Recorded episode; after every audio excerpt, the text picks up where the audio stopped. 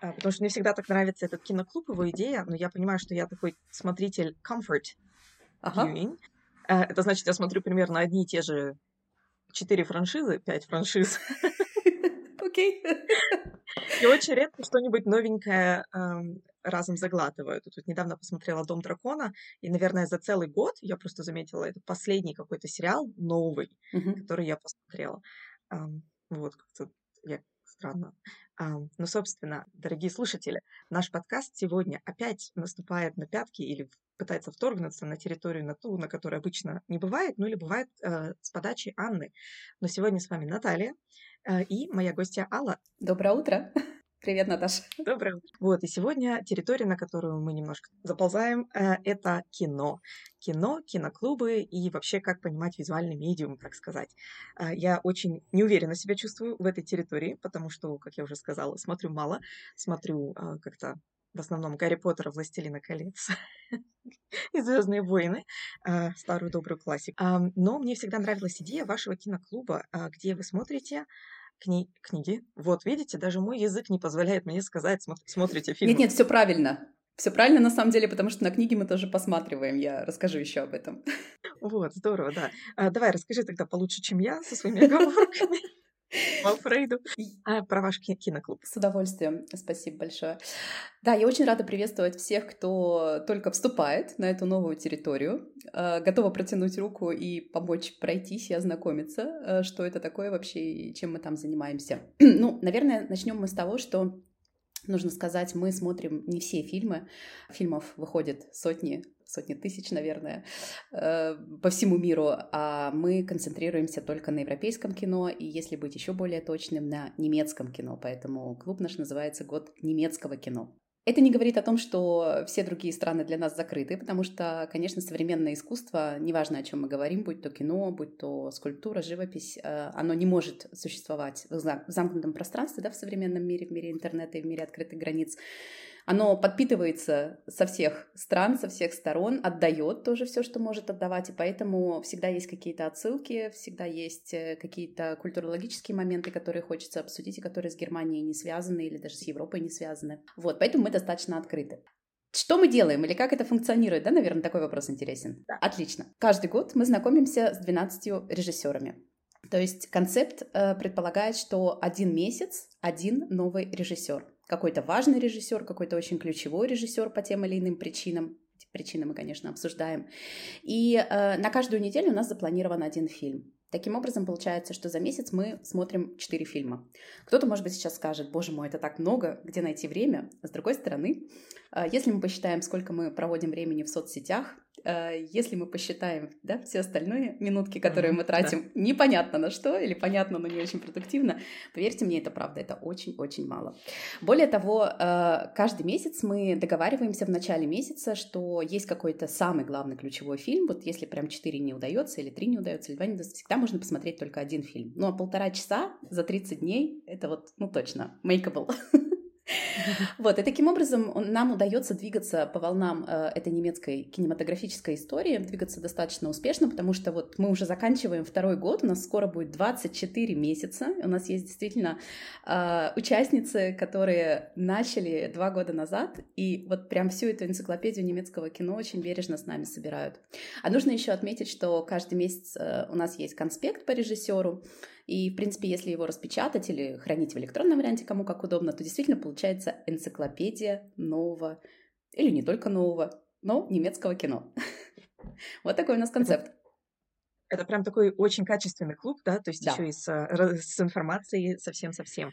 И действительно, мне кажется, это вот та самая логика маленьких шагов, когда э, по чуть-чуть, по чуть-чуть каждый месяц, без того, что ты теряешь время с семьей, которое можно провести, теряешь время на э, свою, ну или мою любимую токсичную продуктивность, а, на какие-то путешествия. А, Именно вот действительно полтора часа. И сколько у вас обычно обсуждений длится? Мы встречаемся один раз в месяц. э, Первое воскресенье обычно это месяца всегда. Нет, нет, не первое, последнее, простите, последнее воскресенье месяца, и часа два, часа три, э, как получается, то есть у нас есть план лекции, я прихожу со слайдами, но мы включаем, конечно, туда дискуссию, то есть мы обсуждаем какие-то моменты, мы э, возвращаемся к тем или иным вопросам, но тем не менее мы двигаемся по слайдам, то есть это все-таки лекция с обсуждением. Она доступна в записи, не обязательно быть онлайн, ее можно скачать, она остается в вечное пользование, вы можете возвращаться через месяц, через год, через два года к этим записям. А, вот, поэтому да, действительно, я еще раз вернусь, мне очень нравится этот концепт, получается такая энциклопедия знаний о немецком кино. А почему именно немецкое кино? Мы живем в Германии, я живу в Германии, эм, и мне очень хотелось эм, познакомить людей, приехавших э, в Германию, неважно, 10 лет назад или год назад, э, с культурой через кинематограф.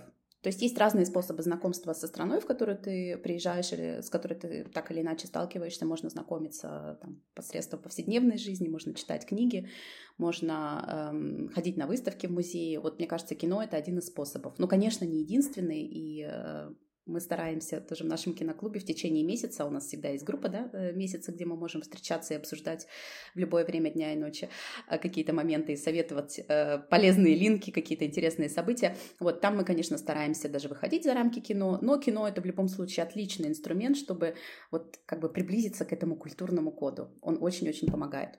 И, в принципе, как раз вот есть два таких момента всегда. Передо мной стоит вопрос. То есть это киноклуб о чем? Он больше о немецкой культуре, чтобы мы через фильмы Э, приблизились к пониманию того, что здесь происходит, или он еще о киноискусстве как таковом, потому что э, ну, кино действительно это самый молодой вид искусства, и э, о кино как об искусстве тоже можно говорить. И вот для меня эта грань, она достаточно такая размытая, я стараюсь захватить и один аспект, и другой аспект, мне кажется, это важным. И об этом мы говорим. И к слову важности, если вот эту энциклопедию сейчас э, не открывать, а вот закрытой на нее посмотреть, какие вот ассоциации, может быть, какие самые запоминающиеся открытия за вот эти два года тебе приходят в голову? Во-первых, что немецкое кино в принципе есть. Я думаю, что, может быть, есть зрители или слушатели, да, которые вот сейчас удивляются и думают, немецкое кино — это кто? Это что? Немецкое кино есть. Я, я, я признаюсь, прости, что перебиваю, действительно, когда ты сказала два, второй год уже идет, я такая боже, а что, в Германии есть 24 режиссера? В Германии есть тысяча режиссеров, и я думаю, что если хватит сил, мы еще много-много лет будем продолжать знакомиться знакомиться с немецким кино. Зажимаем кулачки. Вот, да, во-первых, э, это открытие. Э, во-вторых, наверное, сама структура. Вот смотрите, кино как искусство, ему 125 лет. Ну, чуть больше уже, 126-127. И немецкое кино с самого начала в этом забеге. А, один из первых кинофильмов был показан как раз в Берлине Тиргартене в 1895-96 году. Вообще была такая интересная история. Мы все знаем, что кино началось вроде как во Франции, вроде как с братьев Люмьер, но на самом деле разница между показами братьев Люмьер э, и показами братьев Складановских в Берлине она буквально там пару недель. Ну, вот история такова, что про братьев Люмьер знают все, а про братьев Складановских, жителей Берлина, знают немногие. Вот. Но, тем не менее, как я уже сказала, немецкое кино с самого начала э, в этой кинематографической гонке. И э, у него очень интересные этапы, конечно, которые связаны с историей Германии как таковой. Если бы не было 30-х, 40-х годов, то многое в мире могло бы пойти по-другому. И, конечно, в истории немецкого кино тоже.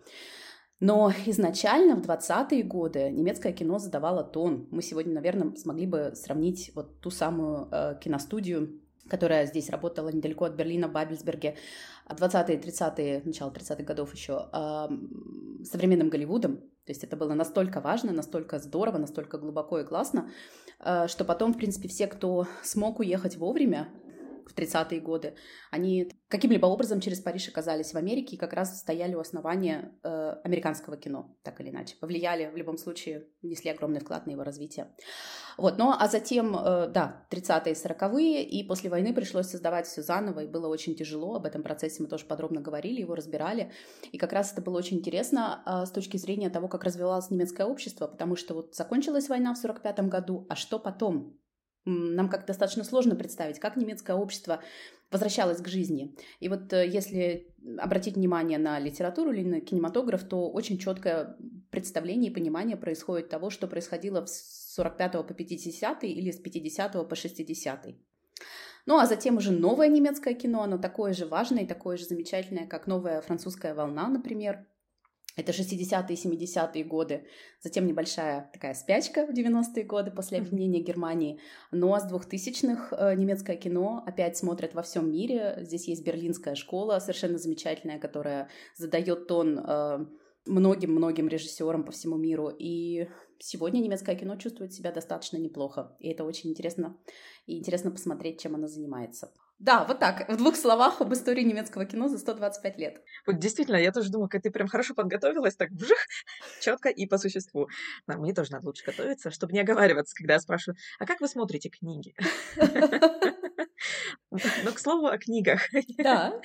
Стоит ли перед тобой, в принципе, вот этот выбор, кино посмотреть или книжку прочитать? Стоит, конечно, а еще э, в музей сходить, да, вот такая дилемма, трилемма, трилемма у меня всегда. Но если удается все, то я, наверное, счастливый человек, когда есть и музей на неделе, и немножко книжки, и обязательно хорошее кино. Но вообще э, это такой хороший вопрос, особенно вопрос, связанный с экранизациями, да, что лучше, или я не знаю, что сначала, кино, книга, как. Для меня это все-таки два совершенно разных вида искусства.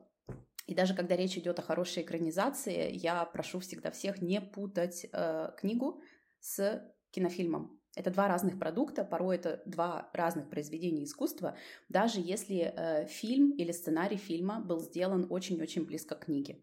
То есть все-таки это два разных произведения искусства. И это нужно держать в памяти, когда вы смотрите фильм, чтобы не было разочарований. Да, я себе Раскольникова представлял по-другому, а он здесь вот как-то не такой, как в моем воображении. Это нормально. Это нормально. О, да. Мне кажется, это один из самых сложных таких э, челленджей для читателей и зрителей развести вот эти два понятия, особенно когда в последнее время вот вышло несколько экранизаций, например, экранизация комикса «Сэндмен», «Песочный человек» Нила Геймана.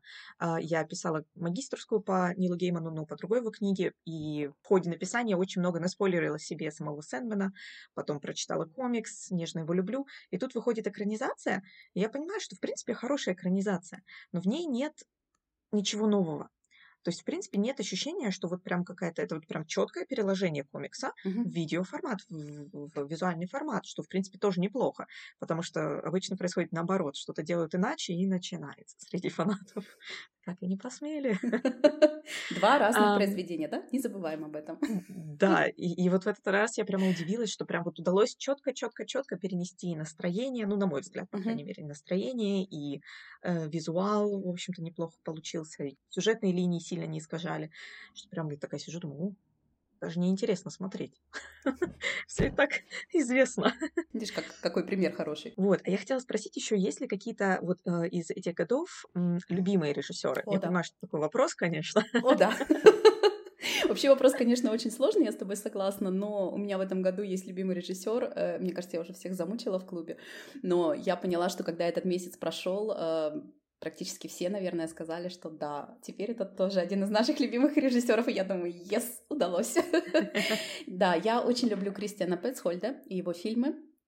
Э, они у меня как-то особенно отзываются, они потрясающие, поднимающие, затрагивающие очень много разных слоев. То есть они, с одной стороны, художественные, и можно смотреть их только с, с, с этой точки зрения, просто насладиться какой-то историей, э, прожить ее вместе с героями и как бы на этом закончить. А с другой стороны, там есть очень глубокий слой про современное европейское или немецкое общество, про его проблемы, про его переживания, про его боли, которое, может быть, не сразу считывается, но оно вполне доступно, доступно зрителю, его можно считать.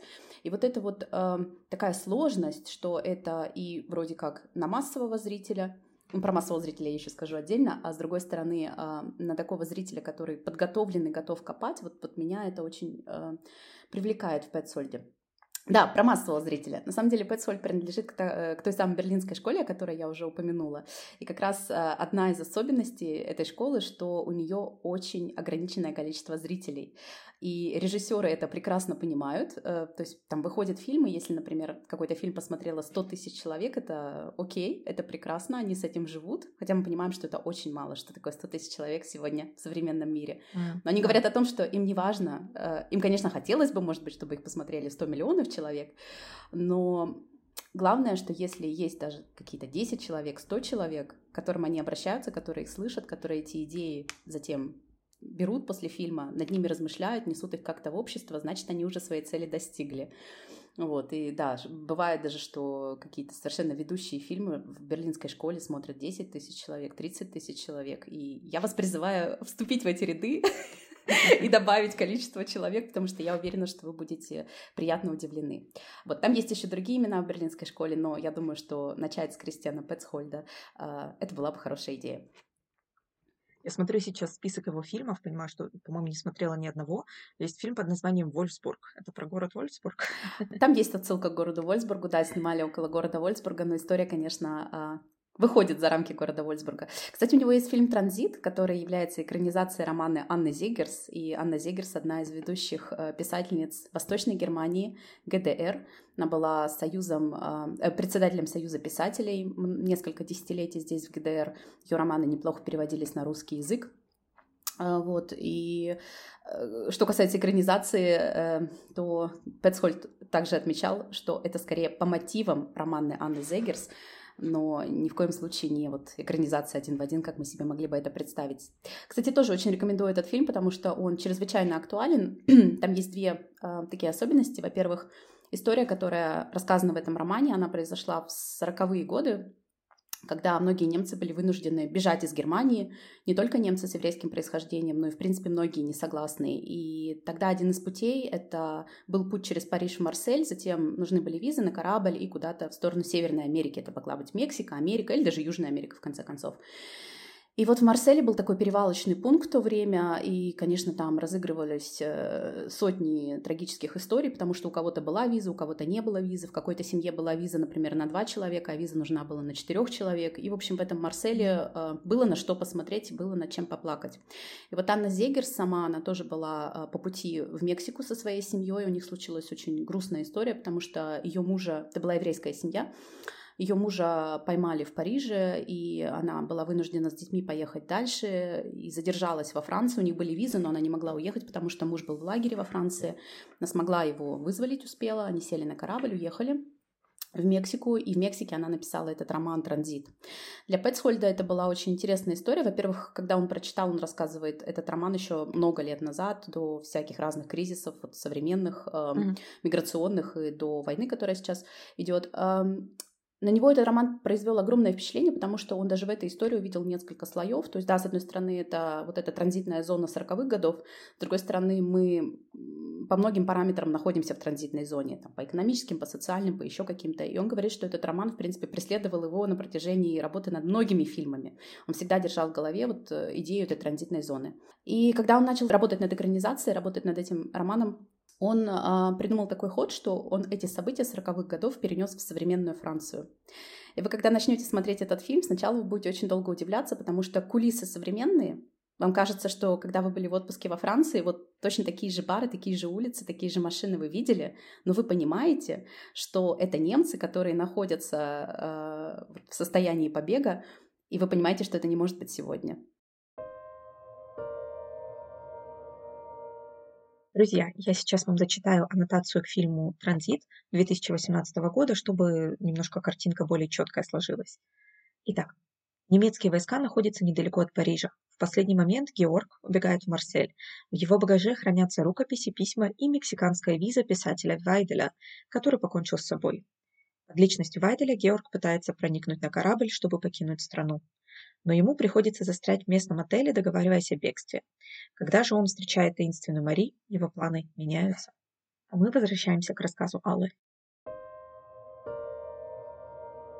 Когда Петцольд работал над этим фильмом, он держал в голове, конечно, идею миграционного кризиса, э, которая была у нас несколько лет назад. Но когда мы смотрели этот фильм в этом году, нам казалось, что это просто про этот год. Начните его смотреть, и буквально по первым кадрам вы почувствуете, насколько вам все понятно и насколько он современен. Вот это, наверное, и есть искусство. Оно вечно, оно вневременно, и оно лечит. Да, надеюсь, оно... я прочитал сейчас быстренько краткое описание фильма, и у меня уж мурашки побежали. Действительно, 2018 э, год uh-huh. вышел фильм, то есть снимался примерно там пару лет до, получается. И сама история, на которой он основан, еще более ранее, да. Но ты читаешь, и ты как зеркало смотришь. И на самом деле такое странное ощущение. Меня сейчас преследует несколько таких историй, которые читаешь и как в зеркало смотришь. Я сейчас читаю Лолиту в Тегеране. Называется книжка Азар Нафизи. Она преподавательница в университете.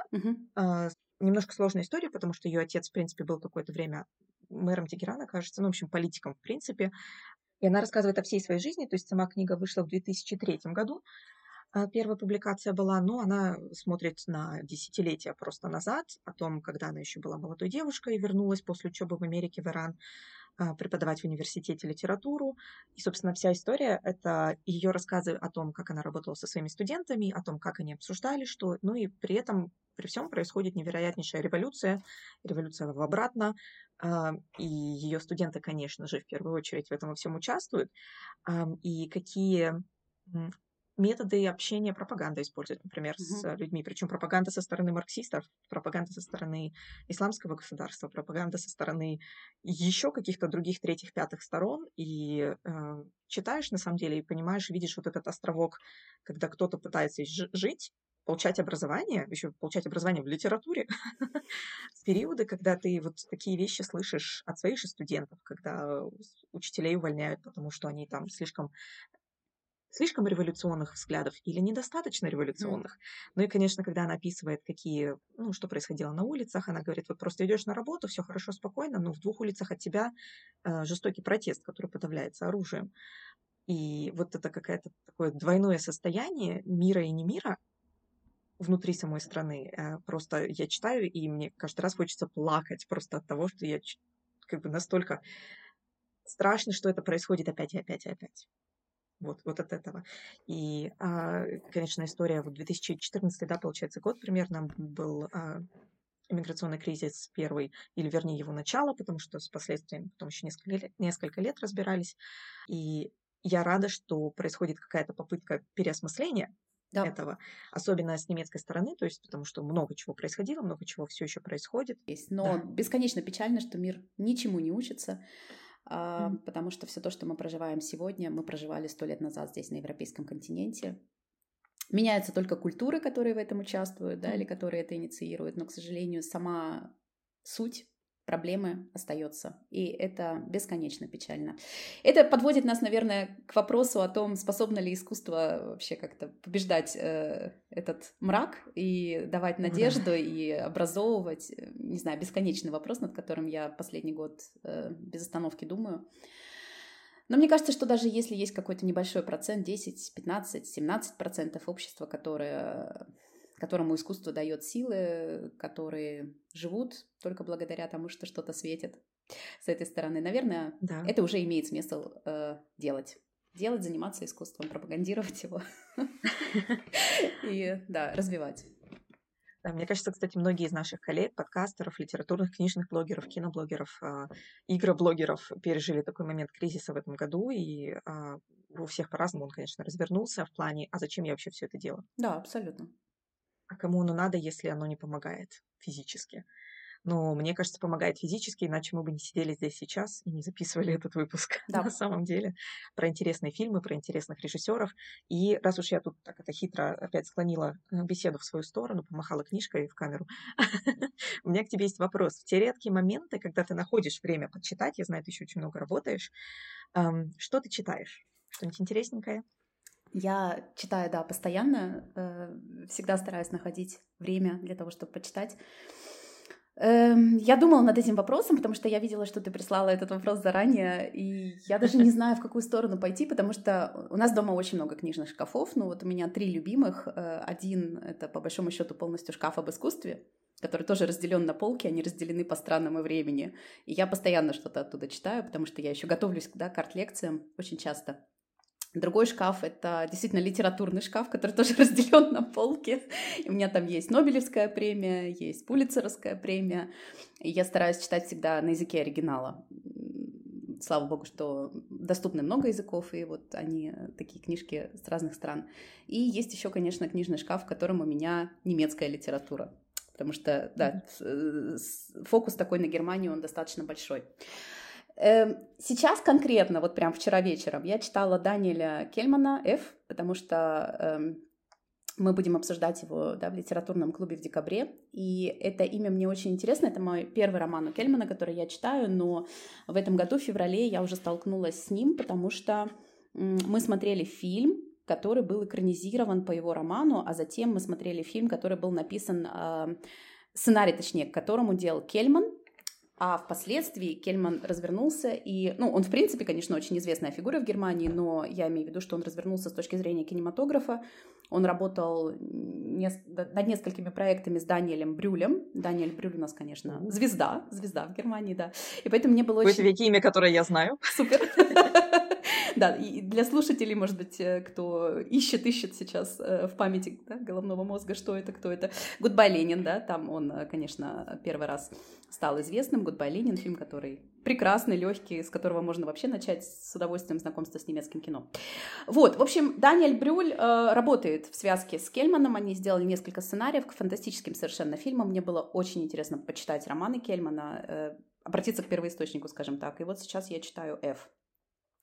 Но вообще э, я стараюсь читать э, романы разных стран, то есть мне хотелось бы, насколько это возможно, оставаться как-то тоже в форме, понимать, что происходит в Америке, что происходит в Англии. Э, кстати, про Англию. Э, Зэдди Смит я очень люблю из такого достаточно легкого, э, современного и многообещающего. Вот, очень трепетно. Да, да, да. Да. Очень люблю. А, хотя у меня стоит непрочитанный Northwest NW, вот ее роман, э, уже очень давно, но в основном по принципу, что это как с Доной Тарт. И у нее не так уж и много вышло романов, да. и ты понимаешь, если я прочитаю сейчас все, больше не будет. Или будет, но никто не гарантирует. Да, такое тоже есть, я тебя понимаю. Вот. Я очень э, трепетно отношусь к азиатской литературе, да, потому что как раз по первому образованию я востоковед, и мы глубоко знакомились в университете с китайской, корейской, японской литературой. Японская литература мне особенно близка. Я вообще считаю, что японцы бесконечно близки э, к нашей культуре, культуре, которая создавалась на русском языке. Это удивительное открытие, о котором тоже, может быть, не все знают. И в Японии есть несколько нобелевских лауреатов. И, в принципе, литература начала 20 века японская, она европейскому читателю очень понятна, очень близка. И я думаю, что она тоже может понравиться. Вот, наверное, это то, что, что сейчас происходит на моем книжном столе. Ну, там еще, конечно, э, десятки книжек по искусству, которые тоже нужно смотреть, но да, стараюсь что-то и читать. Спасибо тебе большое за а, беседу со мной. Спасибо, что пришла. Друзья, мы оставим все ссылки на э, Инстаграм Аллы German нижнее подчеркивание notes. Присоединяйтесь, задавайте ваши вопросы ей по поводу книжного клуба. Киноклуба. Мы здесь про киноклуб. Что же? Кино, кино, киноклуб. Год немецкого кино. Наташа, соберись, кино. Это же так просто, это даже короче слово. Да, так вот, задавайте ваши вопросы про киноклуб, вступайте, присоединяйтесь и давайте вместе узнавать а, немецкую культуру через кино. Всем спасибо и пока! Пока-пока!